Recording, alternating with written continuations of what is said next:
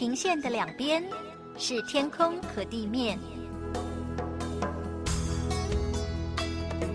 换日线的两边是昨天和今天。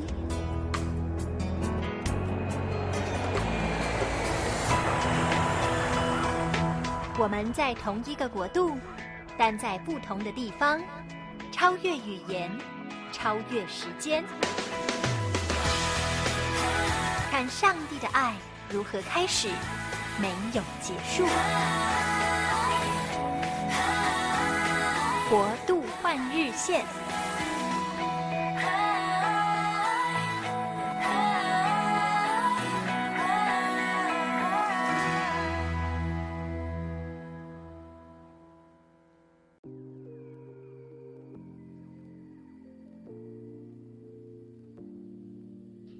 各位亲爱的朋友，大家好，大家晚安、早安或者是午安。那欢迎收听这一集的《国度换日线》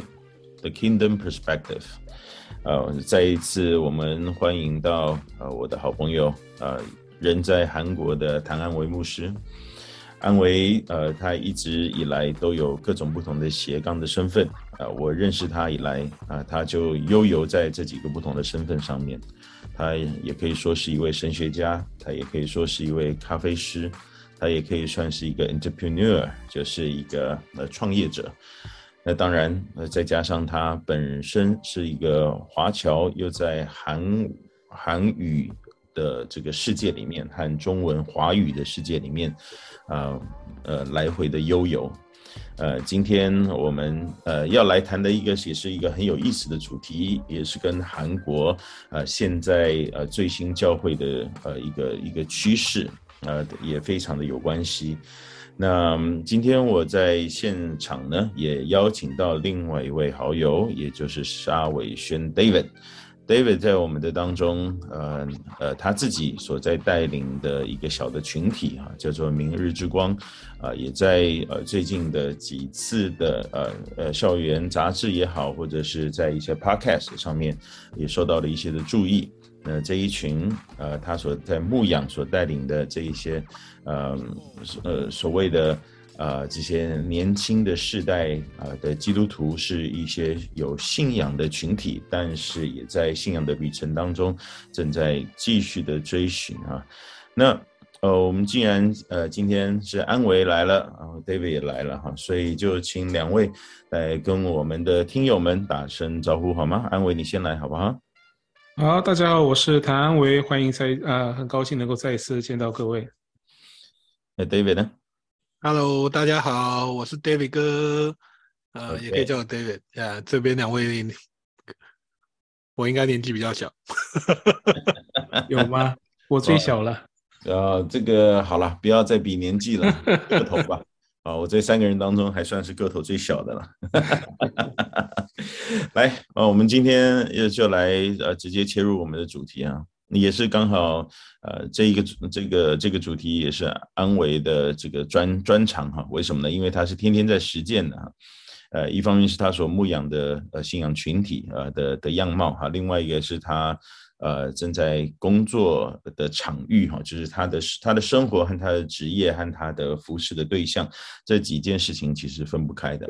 更重要的事情是他将这样子实验的场域和实验的呃这个。呃，过程啊，能够记录下来，并且用这个呃学术的。呃，这个呃内容呢，把它发表了，成为一个论文。我这一个小小型的论文，那我今天呃也有机会能够呃跟他一起来学习哈。那你可以呃简单的跟我们讲啊，这个论文它的架构是这样子的，稍微讲了一下这个呃，就好像我们前几集所访问的这些内容哈，就是韩国教会的过去的一些呃近代的历史哈，它的起与它的呃伏哈。那当然从这个。起与伏之间呢，后来就发展出来了，呃，有大型的教会的运动，当然也从大型教会的运动当中可以看到神很祝福哈。那但是也在这大型的教会的运动和这个职堂或者是宣教的运动当中。也看到了有另外其他的呃运动的发生哈，那也是今天我们所要讲的主题。那安维可以简单的介绍一下呃，我们今天呃所要讨论的这个呃，不管叫做小型的宣教教会哈，就是 small missional church 啊，或者是你要怎么样子定义它？你称呃这一这一群人，他好像有一些特别的一个代表哈，就是 believing。呃、，but not belonging 哈，那或者是从你的角度来看，你怎么样子来看？呃，来跟我们所有的呃呃听众们能够来分享一下，呃，这样一群特别的呃一群人，或者是这个运动是怎么样子开始发展的？OK，好的，那我呃要讲的这个，我正在投稿的这个论文的主论文的题目就是。呃，在韩国教会衰落的过程里面，一些小型的宣教型教会可以成为一个呃对策。呃，那我在当中呢有提到韩国教会的成长，短暂的提到韩国教会的成长，但是呢，进入二零零零年以后，韩国教会开始面临就是成长的很慢，然后呢面临衰退的啊、这样的一个过程。那在这过程里面，很明显的出现了两个现象，呃，一个是。呃，believing without belonging，就是你信，呃，你有这样的信仰，但是呢，你并不一定属于某一间教会。那这样的一群人呢，大部分是呃，就是在教会里面受到伤害，或者是他对教会的呃牧者，或者是其他的基督徒，或者是基督徒的呃有名的那些人，呃，产生了一些负面的呃看法，或者是受到了伤害，所以他们就离选择离开教会，但是他们离不开主，这是一个现象。然后呢，呃，另外一个就是呃，呃，就是 by vocational ministry，就是牧者，他不是单单的在教会里面牧会啊，呃，他呃，在好像在西方里面，西方他们是说有双重的呼召，但是呢，啊，并不，韩国的状况不是这样，就是他为了生活，他不得不做额外的工作来维持他的生活，有这样两个现象。那在这样的两个现象里面，这样的一个牧者太多了。所以呢，呃，在这样的状况里面，而且呢，韩国教教会过去一,一持续不断的在讲复兴和成长，但是现在已经面临衰落，牧者多，教会教会呢，呃，教会的教会的数变了多，但是基督徒减少了很多。这个现象是因为牧者太多了，然后他们就开始开拓教会，所以就这到底是好事还是坏事？呃，我就是他的。原因是负面的，但是它结果我觉得是可以带出呃小型的宣教型教会或者是微型教会，呃等等。然后呢，因为他们都是牧者，他们有他们的工作，有就是为了生活的工作。那他们的牧养其实从某个角度来看是可以，呃不要不不不需要跟原有的教会一样，就是太过去思考有关经济方面的问题，可能是小型的群体，几个人或者是十几个人。多了也是二三十个人，嗯，那这样的一个教会呢，他就可以，呃，就对经济方面有比较少的负担，嗯，然后他可以有他们自己所追求的方向，这样的个别的呃 characterize，就是就会有他们的这样的角色，他们的关注的点。嗯，那在这一方面呢，呃，我觉得是呃虽然是负面的结果，但是它可以带出正面的一个新的新的走向。嗯。我我我我想呃厘清一下一件事情，就是你在讲的其实是两、嗯、两件事情啊。第一件事情呢叫做呃教会本身的呃产生的一些的问题啊，关关于这个我们在之前的几集都讨论过非常多次哈、啊。关于呃这个韩国教会的这个呃官僚化、世俗化、世袭化等等这些呃。那也造成了一些的反动哈，也尤其是这个呃年轻时代的出走，或者是 silent exodus 啊，就是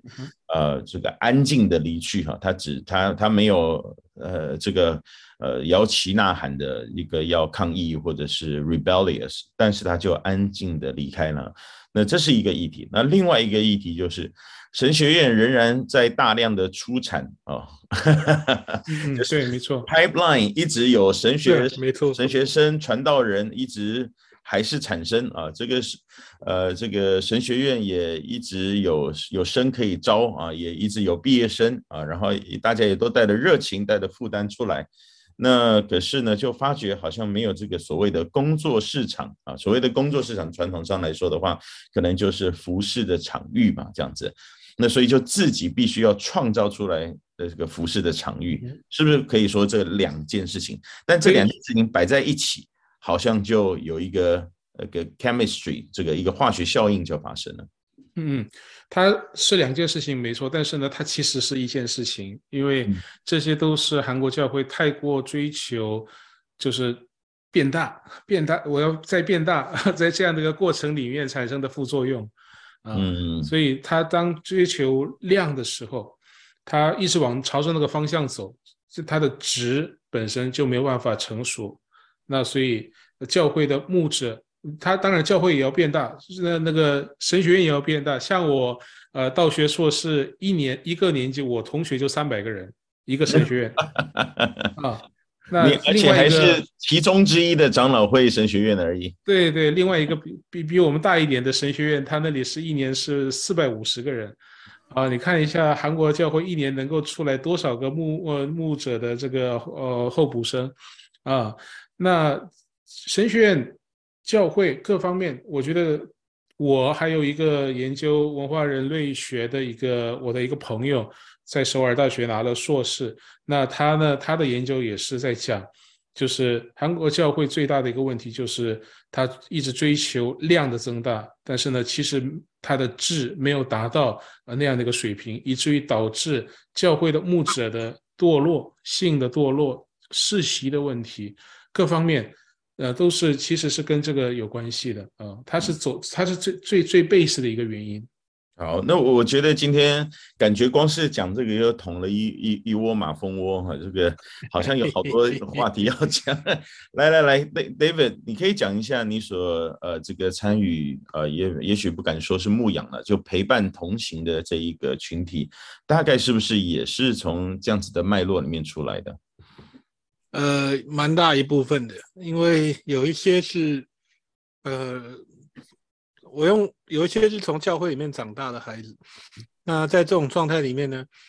他们在教会里面，我想台湾教会过去这二十年来，呃，两位也知道，其实受韩国教会的影响也是很很大，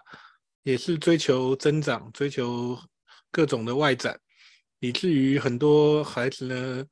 在高中时期、大学时期，其实就一直在教会里面不断的被要求参与各种的服事。那可是他们的灵命其实没有跟上，牧养也没有跟上，导致有一些呢就被服事压垮了，呃，压垮了之后就也是选择离开堂，离开了堂会，啊、呃，一部分确实是，呃，这样这样子的呃一个状态。那也有呢，就是，呃，他可能本身是 PK，他可能或者 DK 了哈，就是执事的小孩，反正在从小在教会长大。看了很多的，呃，教会为了，呃，一些达到一些目的，达到一些目标而做的一些决定，他们不是那么的同意。那久而久之呢，等到上了大学或或者，呃，他们可以自己独立做决定，或或者有一个理由的时候，找到了那个理由，找到那个点，他们就选择离开堂会或者换了别的地方。嗯，这个也是一直都存在的。那。呃，其实像安维牧师刚刚讲的一些新形态的小型的教会，从我这几年看起来，也陆陆续续的发现有类似的状况发生。像我这这段时间，其实也接触过，呃，一两个新开出来的教会，啊，说，嗯，也没开出来啊，说他们要说他们想要成立教会，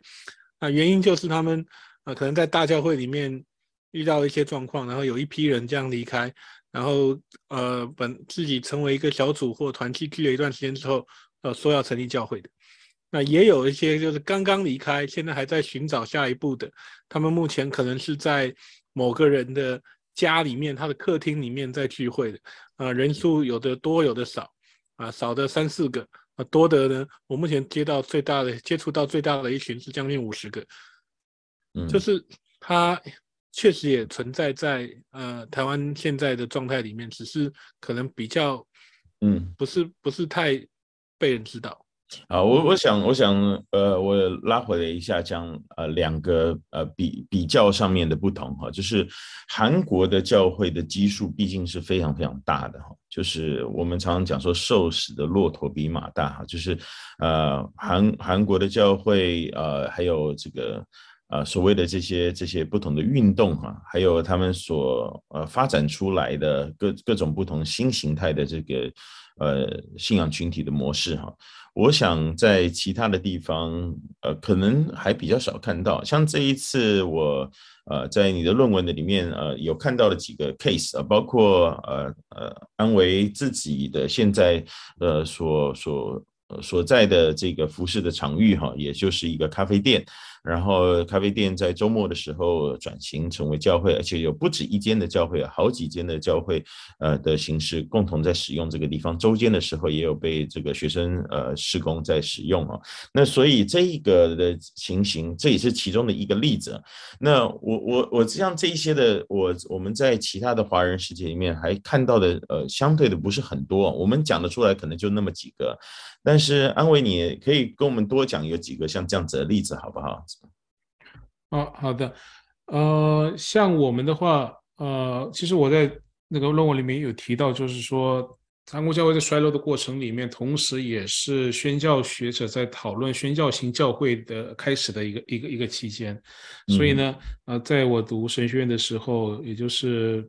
十年前，那。呃，那个时候我们就在宣教学的课程里面就一直在谈宣教型教会。那很多本来想要做海外宣教士的，他们都放弃了，然后想要在国内做宣教型教会。所以我们在讲那个宣教，学了宣教学就不去宣教了啊。那他们就是可以想到怎样让教会融入到社区里面。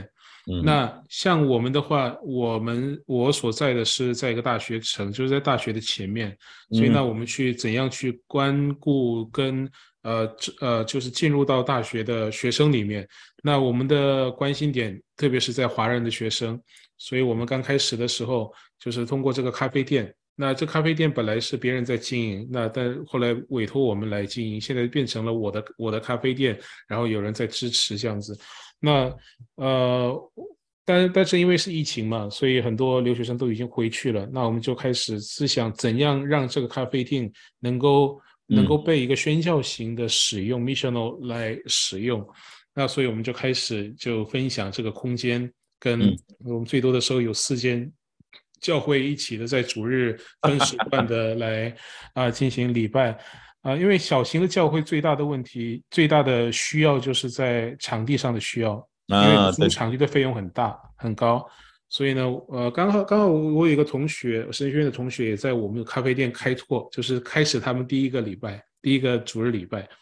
然后呢，过了一年之后，他们就成长了一点。然后呢，他们教会会友就一起愿意一一起出出去租了一个新的专门属于他们的这样的一个礼拜堂。所以呢，算是我们也可以达到 incubating 的一个一个一个效果。那这是一个例子。然后呢，像咖啡店教会在韩国是已经很久了，最早期的宣教型教会的模型模模式就是咖啡厅教会。嗯，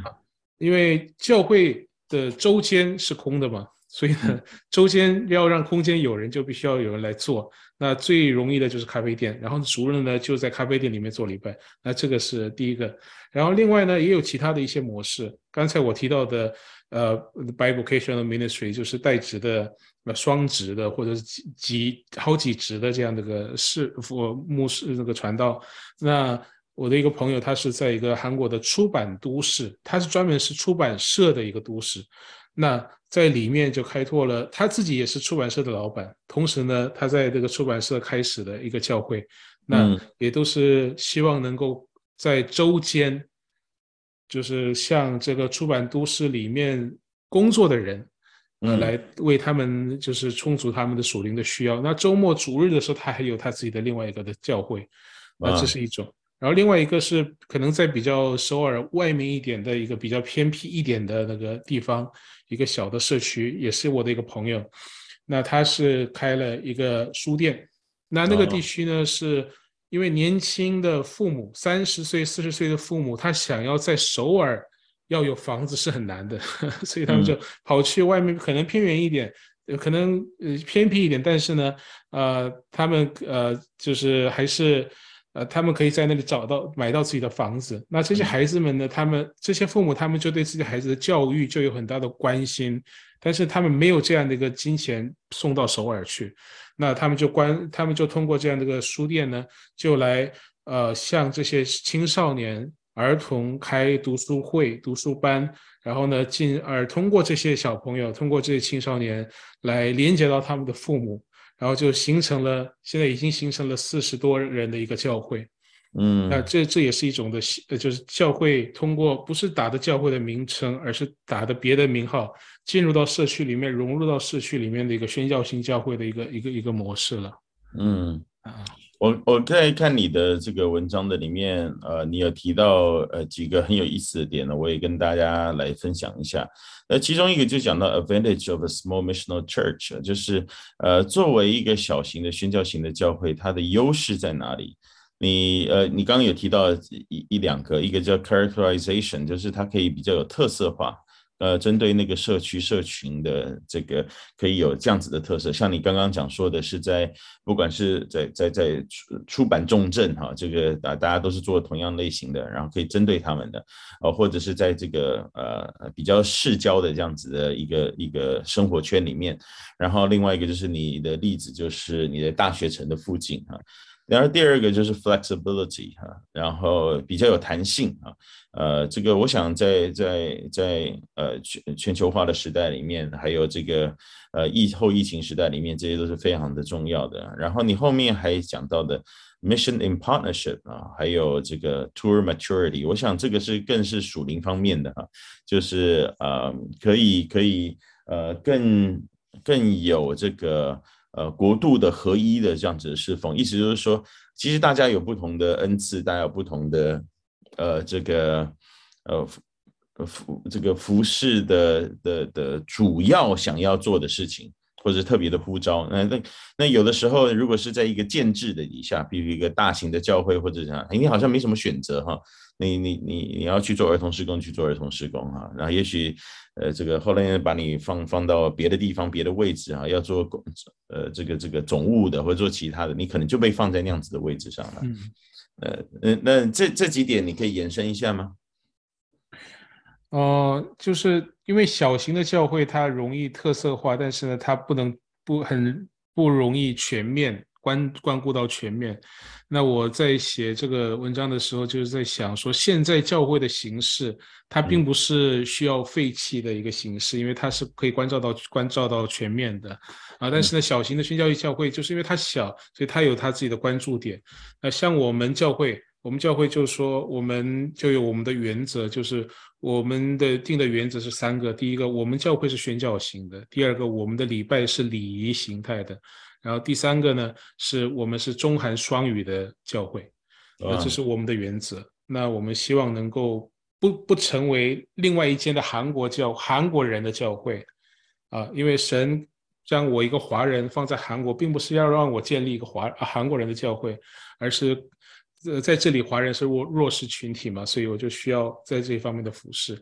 那呃，像我们出版社的那位呃，他他就有他的一个一个关注点。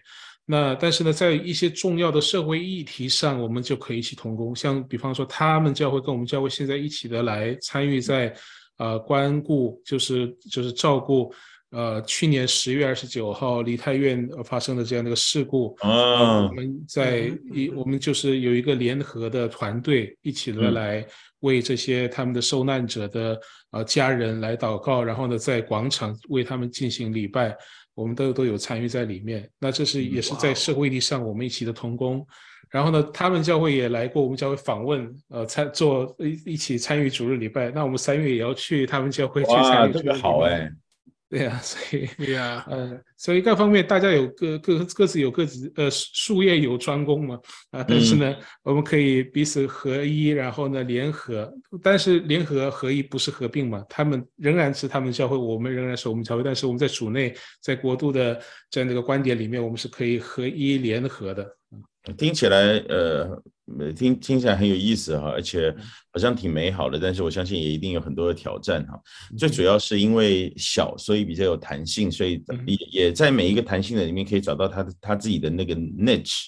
就是那个利基点这样子。呃，David 自己呃，我我我我我想这个听众可能比较不知道的事情，就是 David 有呃读过这个圣光神学院，也有读过华华神哈，就是有有读有读过神学，你有很多的。呃，这个你的同学们是神学生、传道人，就在你旁边，你自己也服侍过好多年的时间，有在中型的教会，有在小型的教会啊。那你你你可不可以看得出来，就是说这一这一种形式，或者是说以我们现在的呃台湾的教会，能够有这种的创新性或可能性，或者是弹性吗？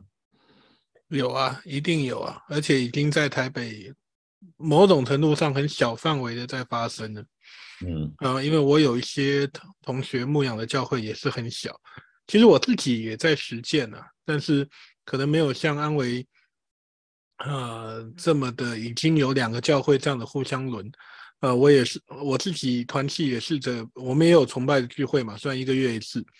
但我们也试着呃去邀请别人，或者是我们可以彼此配搭。但是我想这个一开始都是很难。那在台北，我认识的几位同学里面也有这样的互相帮忙的，嗯，教会都很小，十几个人、二十个人不到。然后呃，讲台呢彼此轮流，然后有状况呢彼此帮补。但是目前都属于比较小范围的。但是我相信，随着新形态的教会慢慢的出现，呃，其实呃。这样子的 small and missional church 的雏形，我也慢慢的在台北有看见了。但是我为什么一直强调台北，就是因为我目前还没有办法看到台中或者高雄啊有类似的状况。但是像我认识的一个、嗯、一个一个小小呃也是新形态的这种型的教会哦，像他们去年的圣诞节的活动，他们是办在好乐迪最大的包厢，就是完全对，就是完全跳脱了。我们传统的概念，可是他们就是在那边，嗯，音响也省了嘛，啊，还有灯光啊，然后有有非常好的氛围，然后有准备一些吃的喝的，就可以办活动了，也是一个很很创新的方法。我有了，台湾已经开始慢慢的很小范围的有一些这种尝试了。嗯，但是我我想，呃，从一个另外一个角度来切入的话，就是我们还是必须要回去去问到说什么是教会哎，因为这个教会论可能还是非常的 关键哈，就是说有人可以认同这样子的事情，但是也有人会觉得说。这样子你，你你这也太有弹性了吧？那你们的擘饼怎么办呢、你们的礼仪怎么办呢、或者是啊，没有一个建筑物，你们可以称得上是一个教会吗？你要怎么样子去呃有这个啊？比如说呃关于奉献的事情，它就会需要有一个呃法法人的登记啊，然后有一个什么责信的机制啊，等等等这些东西。嗯，我光是想到这些 logistic 的，就是这个后勤的，或者是这个行政方面的事情，就想到说，哎，这好像是有点麻烦呢。就是我理想通常都是很丰满的，但是现实都有点骨感。那安维，这个你们有发展的比较久，怎么样面对这些事情？还是这些都不是，嗯，都不不是一个 agenda？呃。对于我们来讲，我们教会人数不多嘛，所以呢，这个就跟你所说不是一个重要的 agenda。那我跟另外一个，我们虽然很小，但是我们有两个牧师，嗯，我跟我学弟一起嘛。那我们呃在教会呃领的也也很少。那当然这是因为我们是我们我们自己开拓的嘛，我们也从来没有说想要说领，但是呢，就是因为一个教会，呃，就是。在比较传统的一个观念里面来讲，就是传道人就是应该要教会来呃奉献跟支持的嘛。那我们想要就是在小在小型的时候就呃一一虽然是一点点车马费，但是呢也是需要呃就是需要教导，也需要去实践的。那但是呢，其实我们奉献的比我们领的多。对，来维持这样的一个信仰的共同体嘛。那所以其实到现在没没有发生什么什么问题。那我们虽然是小型的，但是我们也可以申请，呃，就是不是法人，但是是一个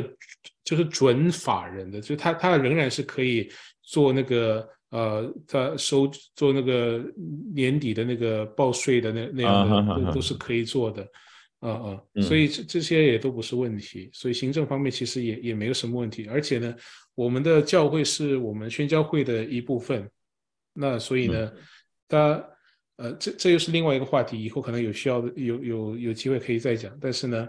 呃，所以他我们是在宣教会里面有这个主日礼拜，那我们称它是一个教会。那因为我们的教会论就是教会不是建筑，教会也不是什么一个行政，但教会就是人，嗯、就是信主的基督徒的一个共同体。那当然是我是属于宗派的牧师，所以呢，呃，我们也会。在某一些方面，我们会去遵照宗派的呃这样的一个形式去走，但是呢，在某一方面呢，因为我们是开拓的教会，所以呢，嗯，也比较自由一点，所以我们就是在啊、呃、这两者之间了啊。是，我特别欣赏安伟的一点，其实呃，并不是呃他他他他这个呃学识渊博啊，或者是这个。呃，牧会或讲道有多好？因为其实我我我不是说他讲的好或是不好，因为我我基本上没有听过他这个真正的讲道哈。呃，但是呢，我可以跟大家确认一件事情，就是他泡的咖啡是非常非常的专业啊，还有他做的奶茶呢啊，各位，如果你有机会到了韩国的延这个首尔的延世大学的话，一定要去他们教会呃去他们的咖啡店啊。这个他泡的奶茶非常非常的讲究哈，包括它的茶叶哈，到它的温度哈，到它要泡几分钟哈，要多少克。都非常非常的讲究，他做的奶茶是我喝过的所有的奶茶里面可以说是数一数二的，而且是回味无穷，完全没有苦味啊，等等等等。呃，但是呢，我就发觉一件事情，就是这其实讲到了一个很关键的事情，就是你要做 bivocational 的，就是双职或者是斜杠的这位牧者的话，其实他标准还蛮高的哦，因为为什么呢？因为你不能只是说哦，因为我缺钱，所以我要去工作。其实你的工作本身就是你第一个服饰，就是你的服饰的样貌的第一个。就好像我们今天讲宣教是，我们的宣教，如果他是呃要代职侍奉，或者是所谓的营商宣教，那你不能只是个幌子啊。哦，就是只是为了我要拿一个身份啊，在某个地方可以待下来，但其实他那件事情还是要做得好的，不管那个叫做旅行社，不管那个叫做咖啡店，不管那个叫做学生的身份，你都还是要去 fulfill 这一些，对不对？啊，所以我这是我很 appreciate 安伟的地方，就是其实你还蛮认真对待呃你的咖啡店的这一个事业，还好啦，他说好听就是 business as mission，然后。那我觉得都都可以了。像我们这样的个咖啡店，很摆明了就是基督教基督徒的咖啡咖啡厅。那这个是我们的一个形态。那我觉得在做其他工作的，我觉得也是也是可以了。不管是 business as mission 或是 business for mission，那我们更重要的应该是 life as mission 吧。哇，你讲的真是太有道理了。哇，这个这个没有办法反驳。重点重点。哎，David，我我想，呃，我们从人的角度来讲一下好了。你所呃，你所牧养或陪伴的这一些呃年轻的世代，或者是说呃一一一一一些呃这样子的群体，你你你给我们可以给我们一个 picture，就是稍微多讲解一下，就是呃，或者说你觉得这这样子的人多吗？啊，或者是说这样子的人。呃，是怎么样子去 identify 他们出来，或者说我们怎么样子，呃，是他们自己会聚在一起呢，还是你要去特别去捞他们出来呢？那他们的样貌或者是他们的 profile 又是长得是什么样子呢？你可以呃稍微跟大家来解释一下，就是在我们的呃处境，我说我们的 context 里面是怎么样？呃，我想我们很难有一个。确切的数字说他们到底有多少人啊？所以到底多还是少？但是从呃目前在接触的这些，就如同刚刚您讲的嘛，我的我有两个神学院的校友的身份。当我接触这些传道人，接触这些牧者，我们在讨论一些教会的状况的时候，然后再加上我们这个所谓的圈子里面常常在流传的一些主题讨论，其实是可以发现这样的人，这样子的流失的。呃，